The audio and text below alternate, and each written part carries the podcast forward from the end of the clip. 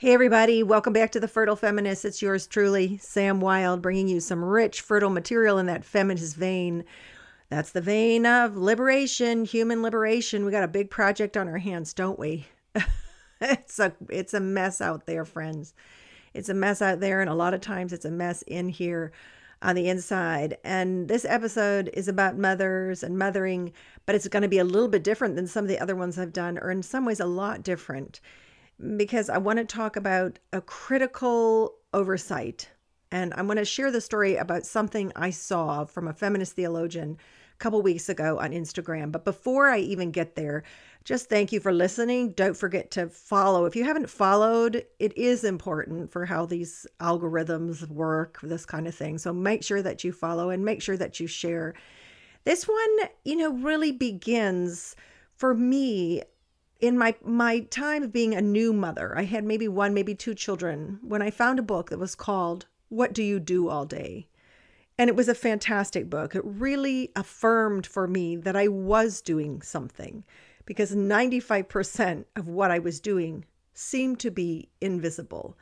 And it wasn't just invisible because I was a stay at home mother doing it in my house and nobody was watching. It was invisible because it didn't have any worth or value or commodity on the open market in our capitalistic society. And that book wasn't a bestseller. And that book also was very specific to the early time of motherhood. But what has borne out over time is the truth, and now I have much older children, that motherhood is invisible. And the problem with invisible motherhood is that it kills us and it kills the planet. Welcome to the only podcast that will bring you more alive while you smash the patriarchy. Join me, Sam Wilde, aka The Fertile Feminist, every week as we shift the paradigm, reclaim our native fertility, and create together the version of ourselves that brings forth our heart's desires and changes the world. You can come back with me now to a couple weeks ago when I was scrolling through Instagram and I have, you know, whatever we all choose our feed. So I have lots of great things on my feed, the things I want to see. And I follow a couple feminist theologians, and a lot of times I like the things they're putting out. But one of them, what she said just was really like a little thorn, like a prick that stayed with me day after day after day. And what she said was, I don't use the term mother for God, mother God, because if I use the term mother for God, and and you know what, stay with me here because even if God isn't a word you use, I think you're going to see why this is so important in just a moment. Okay, so she's saying I she's a theologian, so she's saying I don't use the mother word mother God. If I did, it would be just the same as everybody who uses the term father God. And God is not a person, so there's no reason that we should use mother, just like there's no reason we should use father. So the antidote for Father God is to do something better, more amorphous, more general, universe, mystery, all that is, so on and so forth. Now she's she's somebody who has a much larger following than me. She's doing a lot of good and important work, and I was just struck by that announcement and to me, it felt like a revelation of where that particular person stands. But it's also emblematic of where we all are, even those who have a progressive spirituality, even those who feel they're actively working for the good of the world and all creation. So let's break this down because this problem is huge. And until those hearts and minds, like this progressive theologian, get changed, we're not going to have real progress. Number one, of course, God isn't a person, a mother, or a father, or a human being, or anything like that. That goes without saying. And all the language that we use will always be insufficient. It will never be able to capture the totality. All language can't, just like our language for love can't actually capture the feeling. Anything that you know and have felt deeply, you can never actually put into words. That's why we make art, friends, That's why we sit and watch sunrises. That's why we do our best to be felt somatic people because everything is a sensory experience. Words are insufficient. That goes without saying. Number two, think with me for a minute about uh, why we say Black Lives Matter. To me, her argument was exactly the same, exactly the same philosophically as people will as people who say I'm not going to say Black Lives Matter because all lives matter. Why do we say Black Lives Matter? Well, you could say to me, you know, all people are just people. Color doesn't matter, right? We're all just people. Why do we say Black Lives Matter? Because the lives of Black people are treated differently, they're valued less. And there's actual evidence constantly supporting that. As somebody described it, it's a house on fire for Black people, and it's triage you don't say all lives matter when all the other houses are standing and only the black house is on fire. You say black lives matter, you put out that fire and you save those people. None of the other houses are burning down. To me, it felt so much the same to say, no, we can't use the term Mother God. Let's just say all God, God of everything, universe, mystery, all that is. We can't use that term. We'll be then just as bad as them. Can you see that parallel logic? When the truth is, the house that's on fire is the mother's house, and it's been on fire for thousands of years. The effects of the patriarchy are like the food in the back of your refrigerator. It stinks, it's moldy, it's disgusting. It's been there for so long and it's destroying everything else that's in the refrigerator. We think about, we're willing to think about and use the term Mother God or think about a feminine expression of the divine. Let's say you don't use the word God, that's totally fine. But to think of, of the feminine expression of the luminous, the mother expression of all that is, is the antidote because mother's house is on fire, the women's house is on fire. So tell me why you look out. You know, the reason we know that Black Lives Matter and why we have to say it is because we can constantly see evidence that they are not being treated as if they are valuable lives. Do the same for women, do the same in specific for mothers. How do we know that we need Mother Divine, Mother God, because mothers are not treated as having any divinity. Mothers have no choice in their motherhood. We have in this country enslaved motherhood. Women are criminalized for having an abortion. Men are not criminalized for impregnating women. That's why we say Mother God. That's why we use Mother for that form because we're doing triage here, my friends. Now, think about the fact that a really important, really sophisticated, really intelligent feminist theologian can't get that concept. Why? That's because the poison of patriarchy, the sea that we swim in, gulp, gulp, gulp, little fishes drank the water that's all around them. That's all they can do. And until we purposefully, consciously, collectively awaken ourselves, it's going to keep happening. One of the things that's so interesting to me in the work I've been doing with the Fertile Feminist and in the work I've been doing with the Sacred Order of the Great Mother is that people who have been involved with those two things are are actually looking around and having new understandings about the world around them and about their own suffering. So they're actually able to look around and go, oh, you know, I thought it was just me. I thought I was the one with a problem, but I actually look around at this system that I'm in. And when I understand that, what does it change for us? It changes so much fundamentally because the propaganda for progressive spiritual women is all about self care, that the self care can heal you. Uh, self care is fantastic. I'm nothing against self care. Mm, but the system has to be healed. And the only way the system gets healed is when we open our eyes and have real clarity. Look around.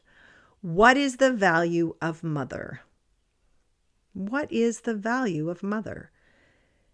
Now, if you are a mother, you have some sense of what your own value is when you are in and operating in that role and that identity. Some people might consider me a super mother because I have uh, many children, more than the average, twice as many as the average, going on twice, two and a half times as many as the average. The work that I have done as a mother is my invisible labor. It has no recognition, it gets no accolades. It has resulted in no money, it's not resulted in financial freedom. And for both my children, my ex spouse, with whom I have four children, it has the status of nothingness. and that feminist theologian is asking us to keep seeing it as nothingness. I refuse to do that.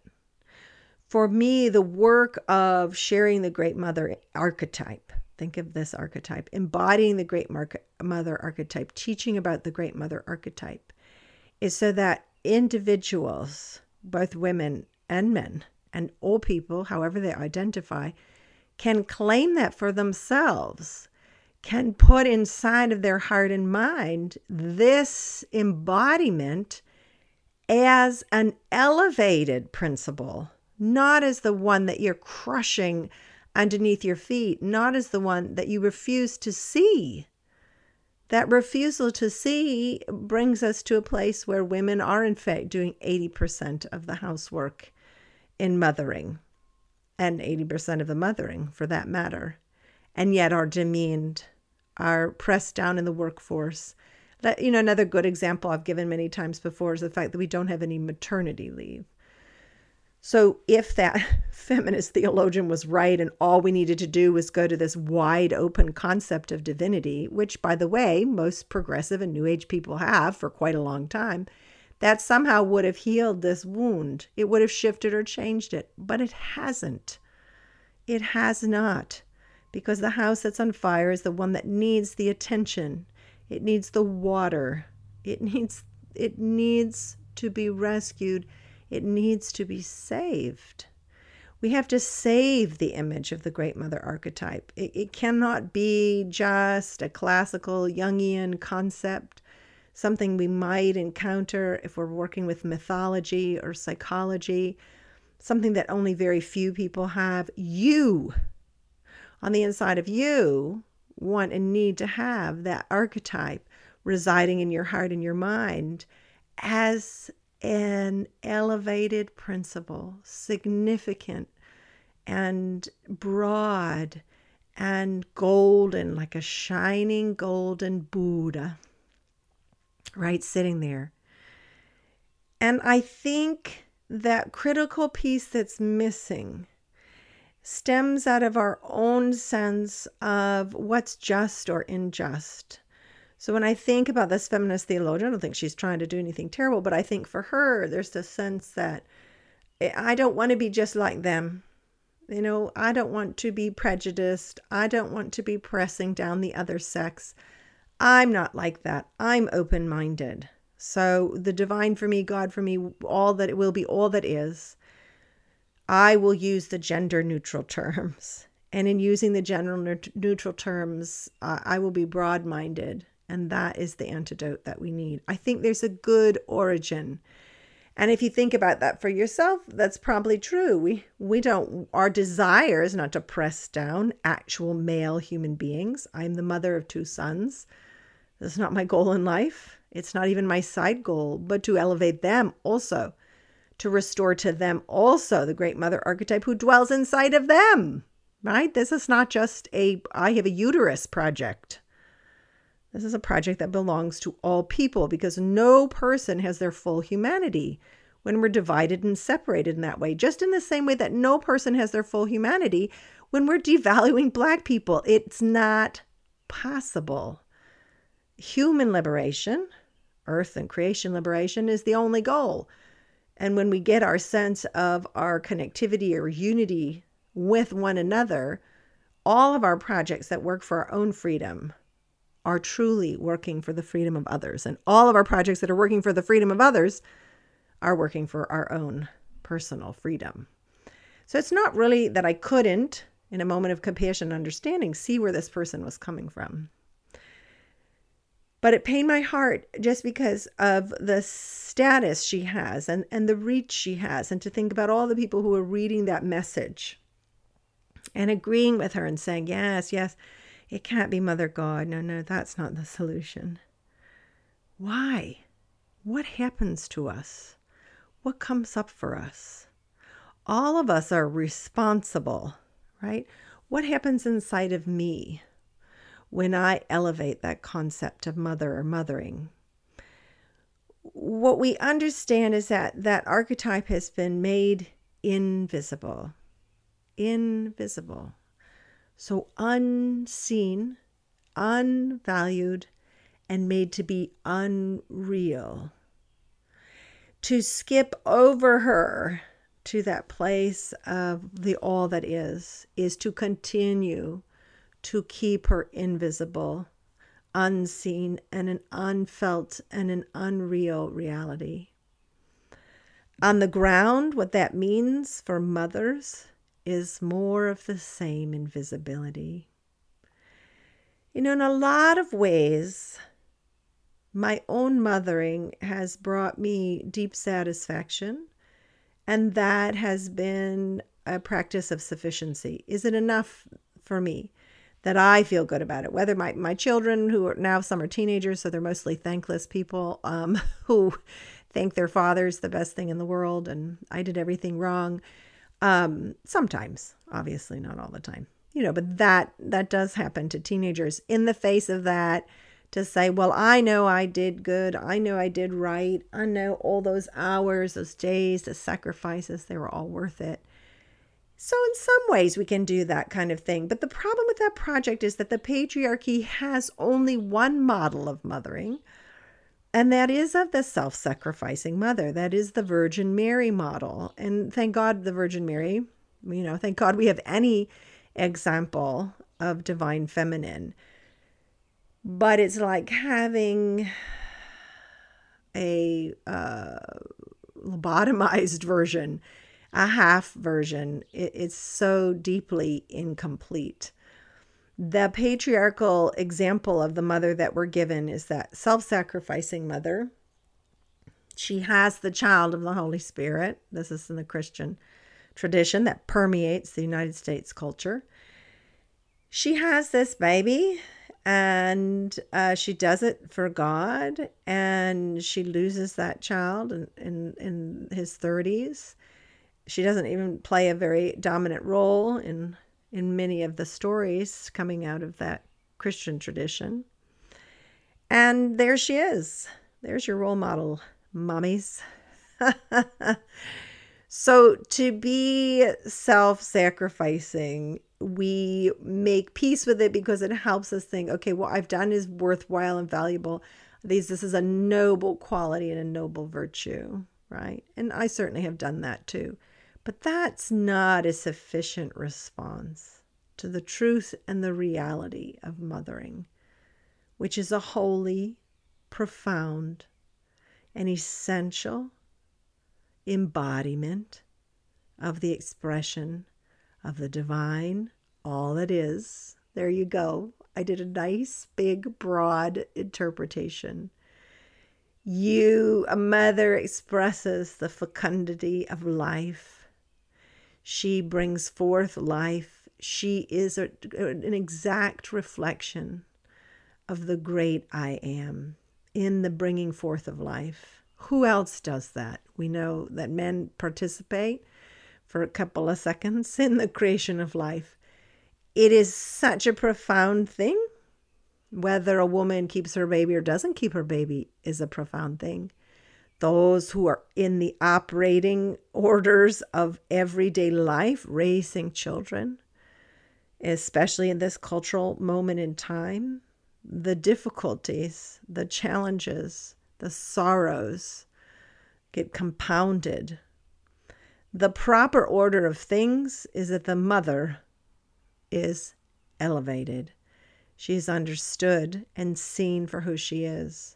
We do that on an archetypal level, we do that in our collective consciousness, and that allows everything to change. So, in that imaginary world where the mother is elevated, the archetype of the mother is elevated, there is maternity care, right? There is postpartum care, there is maternity leave, there are laws that uphold the rights of mothers. There's an understanding of the sanctity of life. There's an understanding of the holiness of the work. And there's an understanding of the visibility of the work. So if you're a mother, I want you to consider just for a moment the cost of having your work be invisible. Now, perhaps your spouse appreciates it, or grandparents, or people in your community. I'm not saying that nobody ever notices, so we don't need to go to extremes. But just to truly hold that, hmm, what has the cost been to me of that invisibility?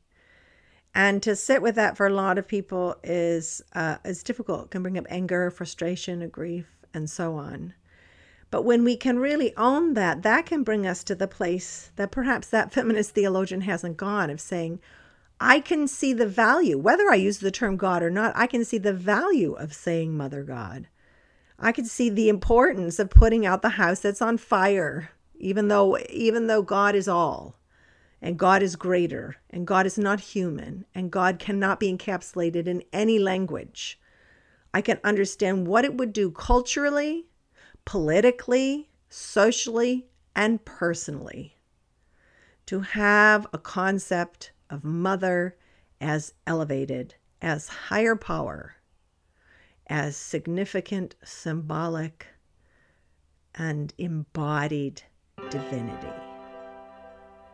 I think that the crisis that we're in with the climate is is in all ways linked to this gross oversight uh, in I mean obviously it's just a lot of people don't care. But for the people who do care we can't leave this part out. I think we are not just rational scientific people. We know that we are people who live on many other planes.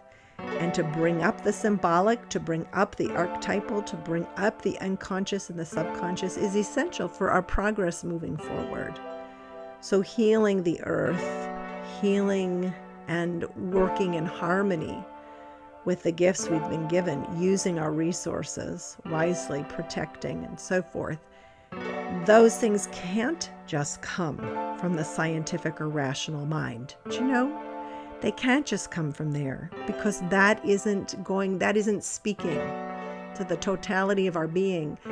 And to change our ways, we're going to need a lot, aren't we? Even those of us who feel like we're living pretty lightly on the planet. To change our ways, we can't just have scientific, rational mind pulling us forward. We need that fire in our soul. So I propose this real movement towards the visibility of Divine Mother, towards the visibility of Mother God, the visibility of the Great Mother archetype. I don't think it's so important which specific words we use there, God or divine or all that is, but it is of paramount importance that we use the mother and restore the mother I think it is going to be uh, the critical piece of the saving that we need to do the healing, the restitution, the restoration. Sit with that for a moment, if you'd be so willing, and sit with your own experience of mother and mothering and that invisibility, that invisibility cloak that we put on inside of our mothering. And imagine what it would be like to have it be seen. Just close your eyes and imagine what it would be like to have all your mothering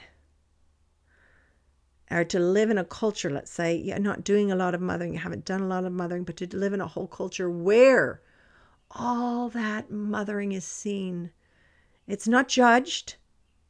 It's not whether that kid turned out exactly the way you wanted, but the work, the effort, the labor, the love, the sacrifice, the giving, the competency is seen, absolutely seen, and elevated. Imagine that. Let's go in that direction, my fertile feminist friends. That's the direction of life for us and for our whole creation. And that's what's on my heart this morning. Thanks for listening in. Thanks for sharing. Thanks for following. Thanks for being there on this path with me. I hope that you have a really beautiful day. And until next week, when I'm back with another episode, I hope you have a really beautiful week. Thanks for listening in. This is me, Sam Wilde, aka The Fertile Feminist, and you've been listening to the Fertile Feminist podcast.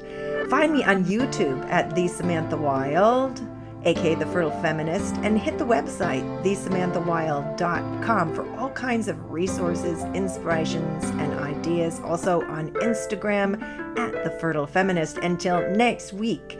May you tap into that native abundance, creativity, fruitfulness, and life force that's going to help us all bring about that more beautiful world that we know is possible.